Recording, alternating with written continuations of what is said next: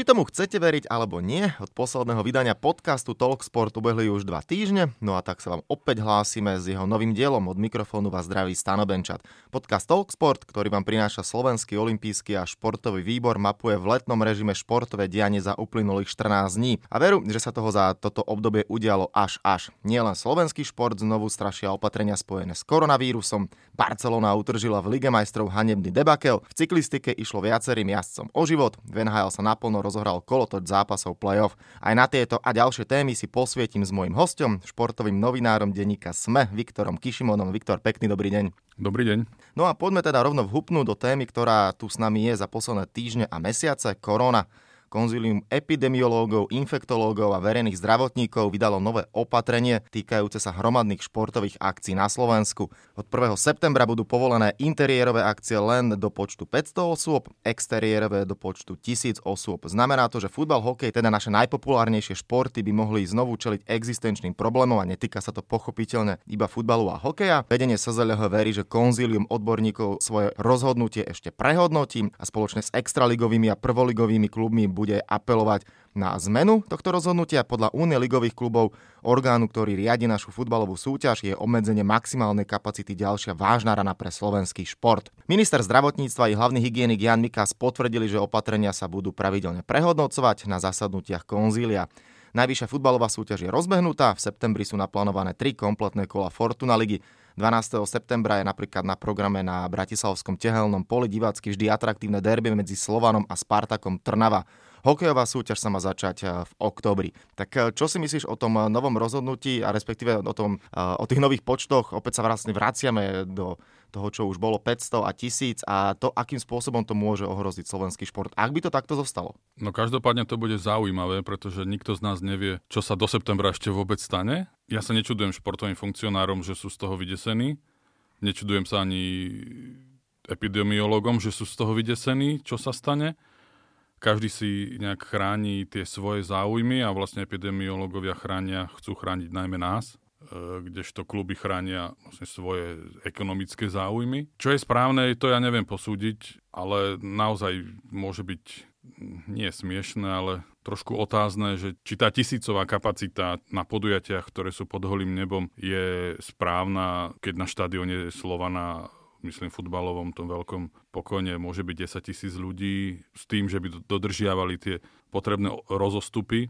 Čiže tam tá tisícka sa stratí a klub prichádza o veľa peňazí, ale neviem, Druhá otázka je, že či tí ľudia, ktorí rozhodujú o týchto e, obmedzeniach, sa radia s ľuďmi, ktorí sú v tých kluboch alebo zväzoch, lebo podľa mňa tam chýba aj tento element, že ešte žiaden z tých funkcionárov sa asi ne, nejak nezapísal do tých hlav tých epidemiologov alebo tej skupiny expertov, ktorí rozhodujú o týchto veciach, lebo postupne sa vždy všetko koriguje, výnimky sa udelujú a neviem čo. A možno keby predtým si tam prizvali, však rokovali minule od 10. rána, tlačovka bola myslím o pol 8 podvečer, tak neverím, že keby si tam prizvali na hodinu niekoho zo športového hnutia, aby povedal, o čom to je, aké to je, že, že možno by im vysvetlil, že by mohli byť menej prísni v niektorých situáciách. Tak neviem, ako na základe čoho a akých čísel sa rozhodujú, či len na základe tých testov, alebo neviem. Ale tie, tie finančné straty to budú obrovské, ale v každom segmente, takže šport, šport sa len vezie, to je úplne jedno. Mhm, no ale špeciálne, keď sa bavíme o športovej scéne, tak futbal, hokej, to sú naše najpopulárnejšie, najtradičnejšie športy a ktoré majú jednoznačne najväčšiu fanúšikovskú základňu. Pri tom futbale, tam, keď sa o tom bavím s množstvom ľudí, tak veľa ľudí sa na tom naozaj pousmeje, že avšak toľko fanúšikov ani na ten šport nechodí, s výnimkou možno Dunajskej stredy, to derby spomínané Slovan Trnava jedno s druhým, ale to, čo si aj ty načrel, a to vlastne, o čom som sa tu už neraz aj bavil s niektorými hostiami, je to také úsmevné, že veď rozprávalo sa o šachovnicovom sedení, teda buď jeden rad voľný, obsedačka voľná a presne na 20 tisícovom štadióne. Možno dáme aj my teraz návod, či už epidemiologom alebo teda športovým funkcionárom, čo najviac tlačiť na ľudí, ktorí o tom rozhodujú, pretože toto jednoducho je neúnosné. Momentálne vo svete sa všetko hrá bez divákov, či hovoríme o Lige majstrov alebo Európskej lige, to je vlastne dohranie minulej sezóny. Od novej sezóny takisto sa bude uvažovať, ako to bude vyzerať. Keď to rozoberieme, začneme teda najskôr futbalom. Ten návod šachovnicového sedenia, keď prišiel, páčilo sa ti to? Je to hlavne najmä ale o tom asi, ako to, ako to dodržiavajú organizátori, že aké sú z toho možno zápisy. A tu si treba povedať, že naši fanúšikovia v tomto dvakrát e, dobre sa nezachovali, či už sme videli fotky z Dunajskej stredy, zo Slovana, tvrdé jadro a zasa vraciame k tomu, že na Slovensku jednoducho, pokiaľ nie sú fanúšikovia umiernení, no tak potom z hora si povedia páni epidemiológovia z vlády, no dobre, všetky hodíme do jedného vreca a ten šport ide do kytek. Úplne si to vystihol, pretože je to presne o tom, že ako ľudia dodržiavajú tie nariadenia. Možno preto sú tí experti takí prísni, lebo vedia, že nie sme poučiteľní a nedodržiavame veci, ktoré by sme mali dodržiavať. E, na druhej strane funkcionári možno tvrdia, že áno, máme všetko pripravené, ale nekontrolujú, či sa to aj dodržiava lebo neverím, že by niekto išiel pred Belasu šlachtu, sa tam postaví a povie a bude prstom ukazovať, že od seba a teraz tu rozostupí v živote nikto nikdy tam nepôjde. Ani z vedenia klubu, iba si pôjdu tam zatlieskať a poďakovať im. Preto aj tá iniciatíva, ktorú spustili a podporujú, e, že hrobári slovenského športu, tak by som sa chcel iba pozastaviť nad tým, že kto to kričí. Kričia to tí ľudia, ktorí pripravili svoj vlastný klub svojim vlastným správaním o 2 milióny eur vo vlaňajšej edícii Európskej ligy. A oni teraz idú vyčítať niekomu inému, že, že pochováva slovenský šport. Sú to oni, ktorí pochovávajú svoj vlastný klub a vedenie s tým nič nerobí. Takže keď sa povie A, nech sa povie aj B a jasné, tie opatrenia, veľké súťaže s tým nemajú problém a my riešime naše súťaže, kde naozaj chodia ľudia na futbal na telné pole, keď je dobrý super, do Dunajskej stredy tam chodia na vlastných a kam ešte chodia ľudia na futbal? No, v Trnave. V Trnave, áno. Ale s tými počtami Trnava tiež nie je vypredaná každý zápas. Ja viem, že tie príjmy zostupného nie sú zanedbateľné pre tie kluby. Na druhej strane u nás nie je žiadne trhové prostredie, čiže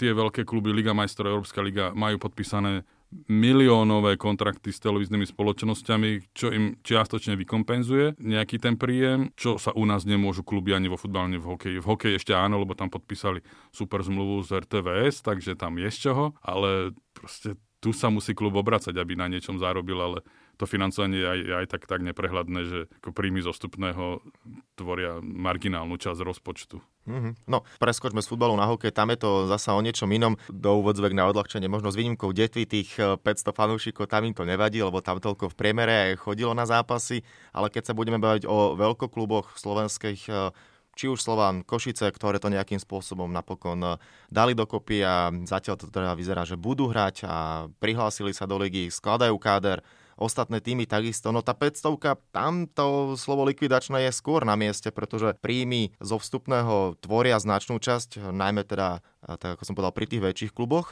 časť rozpočtu. Hrať hokej bez divákov, no to je, lebo do tej 500 sa počítajú aj samotní hráči, funkcionári a všetci, ktorí sú prítomní v ten deň na tom zápase, tak dajme tomu 200-300 fanúšikov, to si absolútne už neviem predstaviť. Ja tiež nie, no. Tá atmosféra bude strašná, e, náklady budú vyššie, lebo musíš tam dodržiavať nejaké, musíš e, poskytnúť tie dezinfekčné prostriedky a všetko možné, možno viac ľudí, ktorí to budú na to dohliadať.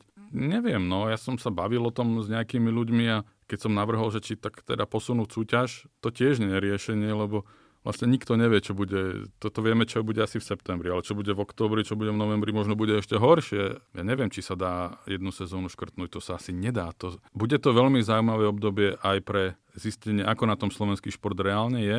Neviem, možno mňa nazvú, že hrobár slovenského športu, lebo ja si myslím, že tak ako som bol naposledy proti tomu, aby sa zisk z majstrovstiev sveta hokejových prerozdeľoval klubom, tak ja som aj teraz, že tak uvidíme, kto prežije. Ako možno sa to len vyčistí, lebo ako nemajme rúžové okuliare, že všetko fungovalo doteraz normálne a teraz tie kluby prídu o svoje zisky a, a šport zakape. Je to dosť pravdepodobné, že šport veľmi utrpí, ale proste tu sme do nekonečna fungovali cez nejaké výnimky licenčné. Tie licenčné konania stačilo ti mať podpísanú E, podpísaný splátkový kalendár, ktorý ani nikto nekontroloval, či ho dodržiavaš alebo nie.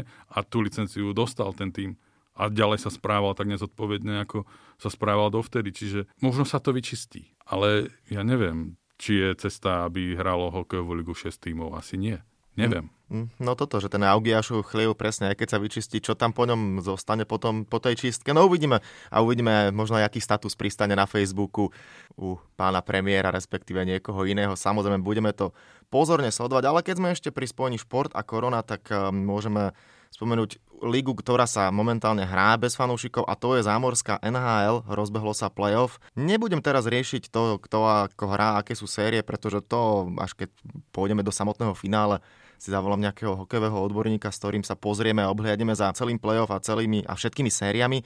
Ale skôr napríklad e, aj v spojitosti s koronou tak zarezonovala správa, že fínsky brankár Tukarask už nebude chytať za Boston v playoff hokejovej NHL. Nepokračovať sa rozhodol pre obavy z pandémie koronavírusu, pritom odchytal prvé dva zápasy prvého kola s Carolinou, no následne sa rozhodol opustiť bublinu v Toronte, zamieril za svojou rodinou, Fíny otcom troch detí, vrátane novorodenca. Svojim krokom vlastne posunul na pozíciu jednotky Jara Haláka.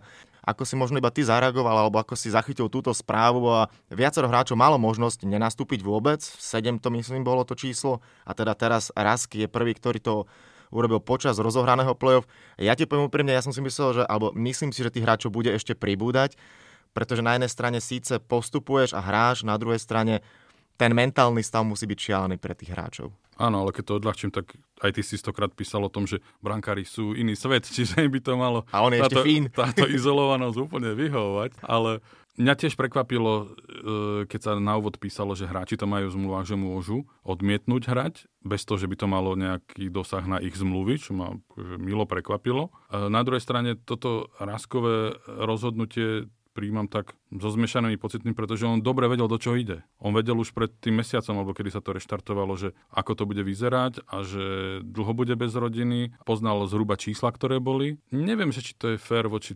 týmu, ale samozrejme, však on je svojprávna osoba a rodina a zdravie má prednosť vždy.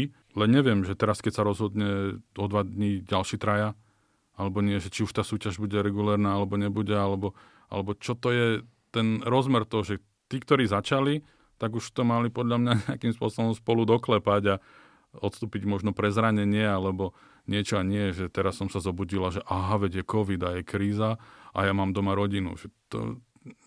Ja tomu nerozumiem, lebo som to nikdy nehral, nikdy som nebol uh, v takom prostredí, nikdy som nebol tak dlho izolovaný, neviem, ako to tam naozaj funguje a hra stále na tom jednom mieste a žiadni diváci a môže ti z toho fakt akurát tak uh, švihnúť, ale Neviem, no je to zaujímavé a bude ešte zaujímavé sledovať, čo bude ďalej, lebo to naozaj sa môže nabaliť ako nejaká snehová gula a teraz mm. si povedia ďalší, že nie, nie, nie, najmä keď ti aj nejde, dajme tomu, že aj sa ti nedarí a ešte tam musíš chodiť a stále si s tými istými a vlastne nemôžeš ísť nikam, tak aj ten PlayStation sa nedá hrať celý život.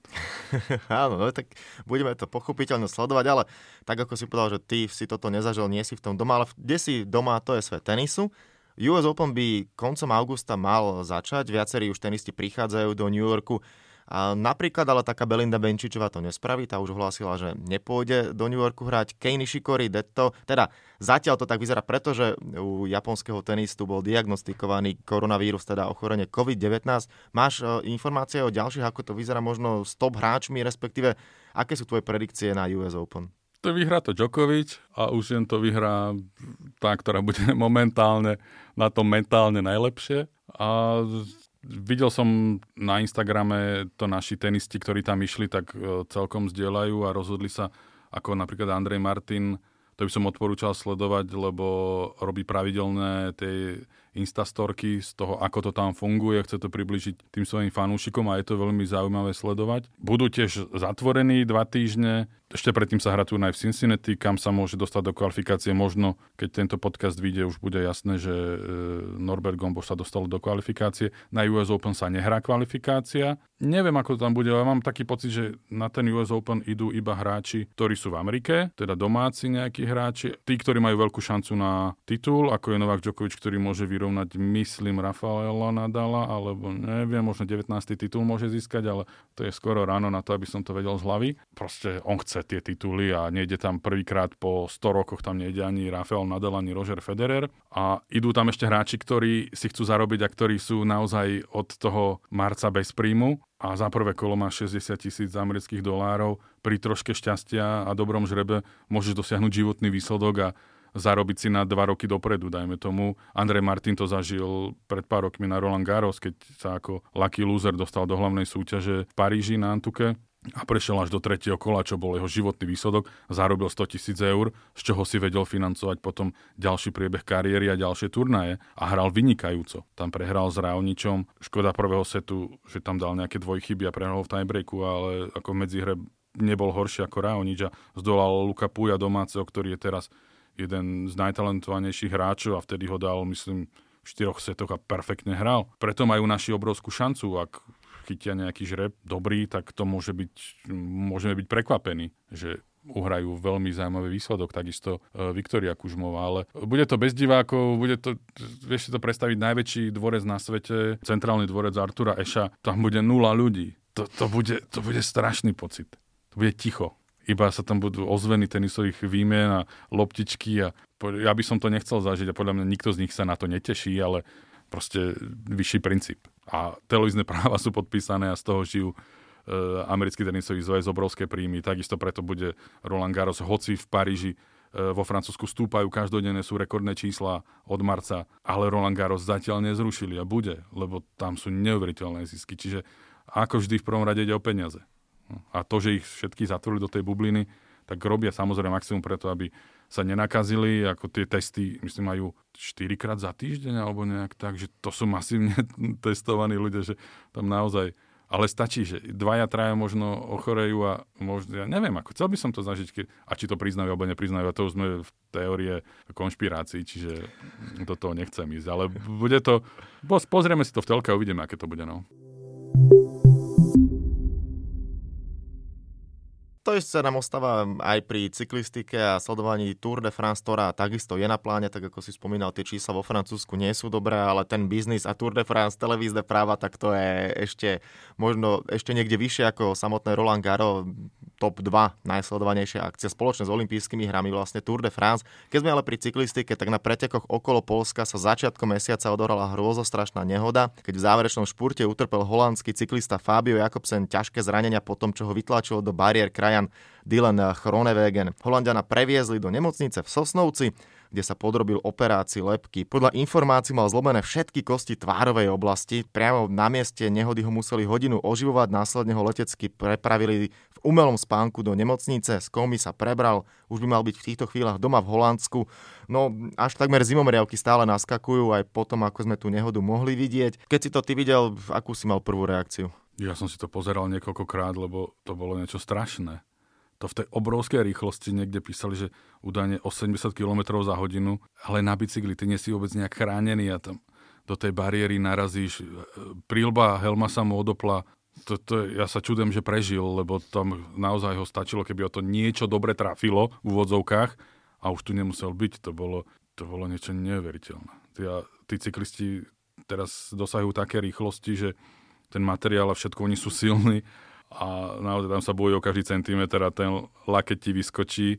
Fú, ako, som rád, že to takto dopadlo, ale nechcel by som byť na jeho mieste a zobodiť sa s tým, že sa v zrkadle nespoznáš. No, že to... hmm. A dúfam, že bude v poriadku a, a že to možno táto situácia bude poučením aj pre ostatných, že ale zase by som nechcel byť ani na mieste toho jeho krajana, ten musí mať tiež teraz chcel by som vedieť, ako sa bude chovať, e, správať v ďalšom šprinte, že ako to, že či, či vôbec pôjde do ňoho alebo nie. Neviem, že ako to, ako to mentálne vplýva na toho športovca. No ja som videl s ním interviu, v ktorom plakal a hovoril, že naozaj je z toho absolútne zronený a zúfalý, čomu samozrejme sa dá veriť.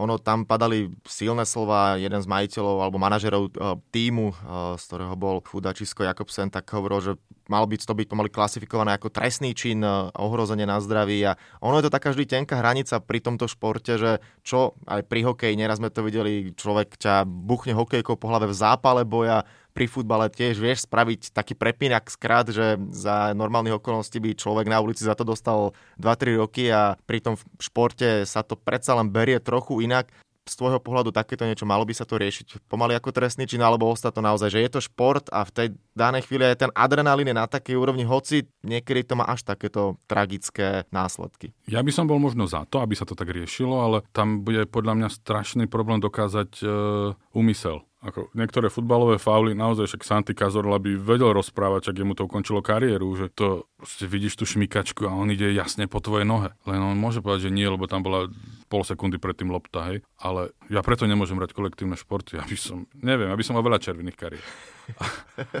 ale toto, veľmi zle sa na to pozera a aj pre tých rodičov možno je to také, že aj moje dieťa má robiť takýto šport, že, že to, je, to je niekedy naozaj o život. Mm. Bo tam, kde si sám, na tom tenise ti nič nehrozí. Pri lyžovaní hrozí, ale si tam sám, nemá ti kto ublížiť, iba, iba ty sám. Ale pri takýchto kvázi kontaktných, hoci cyklistika a nekontaktný šport, ale pri tých športoch tam si pri sebe milimetre a neviem, no je to veľmi nebezpečné. Ale je to na otázku, možno správnikom, možno či nájsť nejakú medzeru alebo nie, ale ako možno nejaký taký, ako sa to hovorí, taký vzorový prípad, alebo keby potrestali niekoho za niečo podobné, tak by to možno mohlo niektorých odradiť, aj keď tam už potom máš také emócie a toľko to adrenalínu v sebe, že tam neriešiš, že ja som ochotný mu veriť, že on vôbec nevie o tom, že ten lakeť vystrčil, hej? Som ochotný tomu uveriť. Mm-hmm. Ale, lebo som nikdy v takej situácii nebol, takže, ale krajinovi to urobiť, kamošovi, čo ja viem, neviem. Tak uh, áno, tie emócie a ten adrenalín, to je niečo neuveriteľné. A určite poriadne adrenalín na hranici miliardy mali asi aj fanúšikovia Barcelony, keď videli zápas s Bayernom 2-8. Výsledok, ktorý išiel do sveta, memečka sa rozbehli po celom svete. Mňa najviac dostalo Blink 182, tak boli tam speváci, respektíve členovia kapely, jednotka, osmička ako Bayern, dvojka ako Barcelona, to bolo asi najlepšie, ktoré som videl z tých mnohých, tak eh, ja viem, že ty nie si futbalový odborník, ale určite si zachytil tento výsledok. Barcelona z Messi dostane 8 gólov. To už aký svet žijeme. No ja nie som odborník eh, na mnoho vecí, ale rád o nich mudrujem. A priznám sa, ten zápas som nevidel, pozrel som si iba uh, zo strich. Áno, výsledok ma prekvapil, keď som videl, výsledok som samozrejme zachytil, len som pozeral snooker uh, Ronnieho Sullivana na miesto uh, futbalu. A nechápal som, čo sa deje a potom som si za, začal čítať tie rôzne komentáre a ohlasy, že hneď odvolali trénera a, a Messi chce skončiť a Pique ponúkol svoje miesto. Ale pozrel som si góly a to, to podľa mňa ani v slovenskej druhej lige také góly nepadajú, lebo to bolo všetko, ako keby tá obrana neexistovala. To nie, nie je možné, že tak sa hráči ľahko, ale to je možno celou tou, spôsobne tou pauzou, tým, že tam nemáš divákov, čiže možno je menší tlak, nikto na teba. Neviem, to je tiež zase na takú odbornú debatu, že či hráčom prospieva, že hrajú bez fanúšikov, počuješ tam všetko, ale a nie si pod takým tlakom možno, neviem. Ale tie góly boli také veľmi lacné, no. A ešte im dal dva góly ich hráč vlastne. Áno, a, a, keď postup, alebo keď vyhrajú Ligu majstrov, tak budú musieť Liverpoolu zaplatiť 5 miliónov. to je, ten svet športu je, to, je, to je úžasný. To je, on, on ich vyradí ich vlastný hráč a ich teda ich bývalý hráč a ešte budú musieť zaplatiť za to, že ich vyradil niekomu úplne cudziemu. To je super. Ani nie Bayernu, ale ešte Liverpoolu. To je paráda. No a finále teda bude buď Nemecko-francúzske, alebo Nemecko-nemecké, alebo Francúzsko-francúzske, keďže z týchto dvoch krajín týmy sú v semifinále. Môj osobný typ je Bayern, neviem, či chceš dať ty. Je tam ešte PSG, Red Bull, uh, alebo teda RB, Lipsko a Lyon. Tak ja fandím Lipsku. Hen je najslabší je za nimi ten príbeh, nikto ich nemá rád, čiže sú moji fanúši, teda sú, ich favorizujem, ale tam môže vyhrať hocikto, podľa mňa to je, Bayern je samozrejme podľa mňa najväčší favorit, ale že to, čo Lyon ako to uhral, poznám pár mien futbalistov, ale ten Lyon to mi nič nehovorí napríklad. Ja som si pozrel zostavu, aj som si pozeral góly a že OK, tak možno traja mi tam niečo hovorili, ale, ale to je pekné. To je, a to možno zase tá kríza spôsobila, že to je bez tých fanúšikov alebo niečo. Hrá sa na jeden zápas, čo je podľa mňa oveľa lepšie, lebo menej sa taktizuje. Keď sa hrá na dva zápasy, tak no to ešte nejak a potom tam v tom druhom zápase to uvidíme. Ale teraz to je naozaj to je 90 minút plus nejaké e, predlženie, ale tak by sa to malo hrať podľa mňa. A myslím, že aj viacerí hráči alebo nejakí odborníci to schváľujú, že je to atraktívnejšie. A ja s tým úplne súhlasím. Len zase tam asi telka prichádza, lebo tam je prenos návyše, reklama, hento, toto, čiže zase ide v prvom rade o peniaze, takže, ale toto je atraktívne. A veľa golov padá, čiže podľa mňa každý musí byť spokojný okrem tých, kto vypadne. No.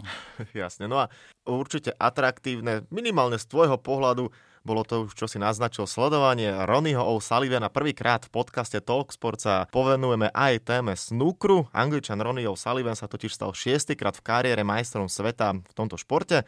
Vo finále majstrovstiev sveta v Sheffieldskom divadle Crucible zdolal krajana Kyrena Wilsona jednoznačne 18-8. 44-ročný veterán sa so ziskom 6. trofeje po rokoch 2001, 4, 8, 12 a 2013 vyrovnal na druhej pozícii historickej tabulky Angličanovi Steveovi Davisovi a Velshanovi Rayovi Reardonovi. Viac má v modernej ére na konte jedine škód Stefan Hendry. To meno Ronnie O'Sullivan to asi pozná tiež množstvo fanúšikov športu, lebo ja úprimne ti poviem, snúkry doma nie som, ale keď sa povie snooker, tak prvé, čo mi napadne je Ronnie O'Sullivan. Ty ale asi trošku viac k tomu budeš môcť povedať. Tam je dôležité to, že ja som to pozeral od malička. Ja som vyrastal na Jimmy Whiteovi, ktorý teraz spolukomentoval pre Eurošport a bolo to super. Strašne ma lákalo skúsiť si to zahrať. Neviem, či si to niekedy skúšal. Iba klasický biliard, alebo to ako teraz úplne... gulečník, ale toto nie. To je niečo úplne iné. To, moji kamaráti z Krtíša majú firmu a potrebovali, chceli si kúpiť e, rokovací stôl. Tak spojili príjemné s užitočným a kúpili si normálny snukrový stôl a chodili sme tam hrávať. A to je, to je obrovské. Tie vzdialenosti, to v televízii sa ti nezdá. To, tie rôzne uhly to skresľujú. A to keby si sa postavil, to už len na pochodiť ten celý zápas, tak chcel by som vidieť jeho krokomer, ale to je neuveriteľne náročný šport nie že trafiť do tej malej dierky, jamky, alebo čo to je, ale prihrať si tou bielou niekde úplne na milimeter presne a rozmýšľať ako šach niekoľko krokov dopredu a to naozaj, to musíš byť mega sústredený a to vidíš v tých zápasoch, že u detí sústredený, ne, nedáš jednu ľahkú loptu, gulu teda, pardon, a zápas sa môže otočiť. A je to super gentlemanský šport, bolo to vidieť vo štvrťfinále, Ronnie O'Sullivan, Mark Williams. Mark Williams zahrával ťažkú gulu, ťukol do tej bielej pri tom, ako tam tempoval Sám okamžite sa priznal aj rozhodcovi, aj Ronimu. Roni len povedal, že OK, ako prekvapení boli,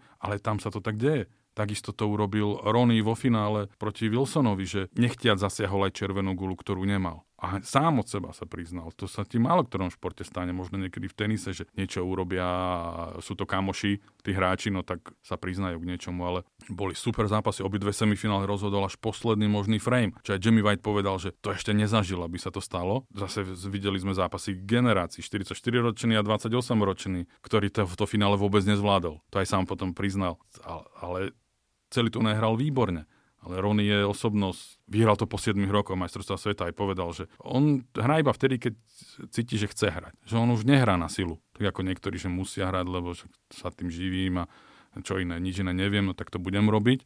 Ale Rony aj tým, že už má zarobené, aj tým, že je svoj, je vlastný, proste on dá na svoje pocity, na svoju náladu a skúša a hrá a on je rozporúplná osobnosť, mu vadilo, že tam budú fanúšikovia, vravel, že oni budú pokusné králiky, že nikde v Anglicku sa nehrá s divákmi a zrazu tam do toho divadla Crucible v Sheffielde naženú fanúšikov a že prečo to tak je potom počas turnaja sa stiažoval na to, že je tam atmosféra ako na pohrebe, že tam je ticho a nedá sa tam hrať poriadne. A vo finále už keď pustili e, podľa tých ich obmedzení, myslím 300 alebo 400 fanúšikov dnu, tak neviem, kto to videl, ale on sa tam, ja som ešte viac sa usmievať nevidel. On bol úplne skvelý, fotil sa tam, jednému hodil tú, tú kriedu, ten bol šťastný a bolo to super.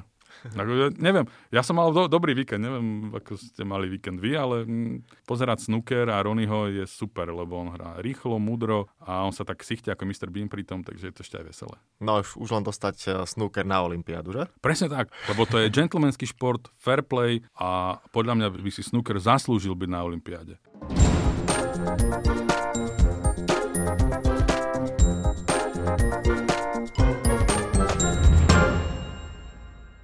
Podcast Talksport sa bude blížiť k svojmu koncu, ale kvíz samozrejme nemôže chýbať a končili sme naše rozprávanie témou snúkru a teraz začneme kvíz témou snúkru. Snooker je hra, ktorá datuje svoj vznik do roku 1875. Vieš, kde sa hrala vôbec prvá partia? To je moja prvá otázka, dám ti 4 možnosti, takže buď to bolo v Indii, vo Velse, v Egypte alebo v londýnskom divadle Globe. No doteraz som sa dobre strapňoval, tak teraz sa strapnem ešte viac. Vo Velse. Bolo to v Indii. Hrali ho vojaci, pochopiteľné britsky, z jednotky v meste Jabalpur, Jabalpur, asi to druhé, Jabalpur. No jednoducho, v Indii sa odohrala vôbec prvá partia snúkru, ale Postarali sa teda o to Briti. Ideme na druhú otázku. Si tenisový odborník, tak poďme sa teda pozrieť do sveta tenisu. Najrychlejší servis na okruhu ATP podľa čísel sa podaril v roku 2012 Semovi Grotovi, ale nie je to oficiálny rekord, keďže to bolo na Challengeri a ten rekord musí byť dosiahnutý na okruhu ATP. V roku 2016 sa to podarilo Johnovi Isnerovi, bolo to počas zápasu Davisovho pohára, poslal loptičku z podania rýchlosťou 253 km za hodinu. Moja otázka však znie, to je držiteľom rekordu za najrýchlejší servis servis z druhého podania. Takže druhý servis, kto ho poslal najrychlejšie na druhú stranu, buď to bude... Ale je už... Nick Kyrgios je môj typ. Dobre, není v možnostiach. Mm-hmm. Takže ideme na to. Ale to by bol do, tiež dobrý týpek. John Isner, Ivo Karlovič, Andy Roddick alebo Mariuš Copil, alebo Kopil. Mariuš Kopil. Oni všetci dávajú také tuhé rány a bolo to, predpokladám, za stavu 40-0, keď tam o nič nešlo a to mohol byť hocikto z nich. No, to je A keď si tam vyťahol toho kopila, tak to bude kopil, no. To Karlovič. Rok 2007 na turnaj vo Washingtone, vtedy poslal servis 232 km za hodinu. Mm. To sú strašné bomby. Pamätám si, keď raz podal Rožero Karlovičovi, ktorý má 211 cm, že to je ako príjmať podanie z druhého poschodia. Hej, pamätám si, keď hral Dominik Hrbatý na Roland Garros s Karlovičom, on to chytal úplne na plote tie servy. Myslím, že v piatich setoch vyhral, pre, už si nepamätám, možno vyhral, neviem. Ale to som potom pozeral, že on úplne to za základnou čiarou 4 metre. To sa nedá chytať, to mm. je šupa posledná otázka. Tam budeš mať možnosti iba A alebo B, takže je to 50-50. Ideme do sveta hokeja. Najviac vylúčovaným hráčom histórie je Tiger Williams. Ani jeho šupy a bomby sa mnohokrát nedali chytať, pretože to bol veľmi tvrdý chlapík. Typni si za svojich 962 zápasov, ktoré odohral v NHL. Nazbieral viac alebo menej ako 4000 trestných minút? Vôbec netuším. Ako, už aj pri 50 na 50 to jednak 10. Viac alebo menej, tak, tak viac. Máš to 0,3. 3966. Aj tak ako suverený rekordér ani tisíc zápasov nedala takmer 4 tisíc. No nevadí, tak... Uh... Prídem na budúce, urobím si sám otázky a aspoň jednu netrafím, hej?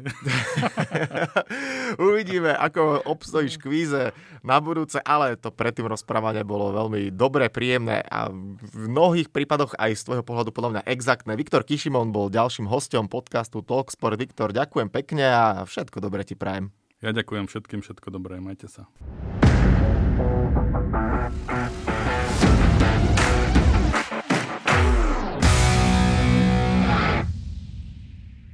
Tak a to je na tentokrát všetko. Dúfam, že sa vám náš podcast Talksport páčil. Prihláste sa na jeho odoberanie vo svojej podcastovej mobilnej aplikácii na platformách Google Podcasty, Apple Podcasty a Spotify. Podcast môžete podporiť tým, že ho odporúčite niekomu z okolia, alebo náš podcast ohodnotíte na Apple Podcastoch, veľmi nám to pomôže. Všetky podcasty Talksport, ako aj olympijské podcasty nájdete na stránke www.olympic.sk lomka podcasty. Svoje postrehy, názory na aktuálny podcast mi pokojne napíšte na môj mail stanobencat.gmail.com Vo štvrtok vás znova rád privítam s olympijským podcastom. Volám sa Stanislav Benčat a budem sa na vás tešiť pri ďalšom dieli. Zatiaľ sa majte. Podcast Talksport vám prináša exkluzívny partner Slovenského olympijského a športového výboru, spoločnosť Typos, generálni partneri Toyota a 4F, Hlavní partnery Dôvera, Bila, Slovenská sporiteľňa, Kooperativa SPP Matador a partner Granden.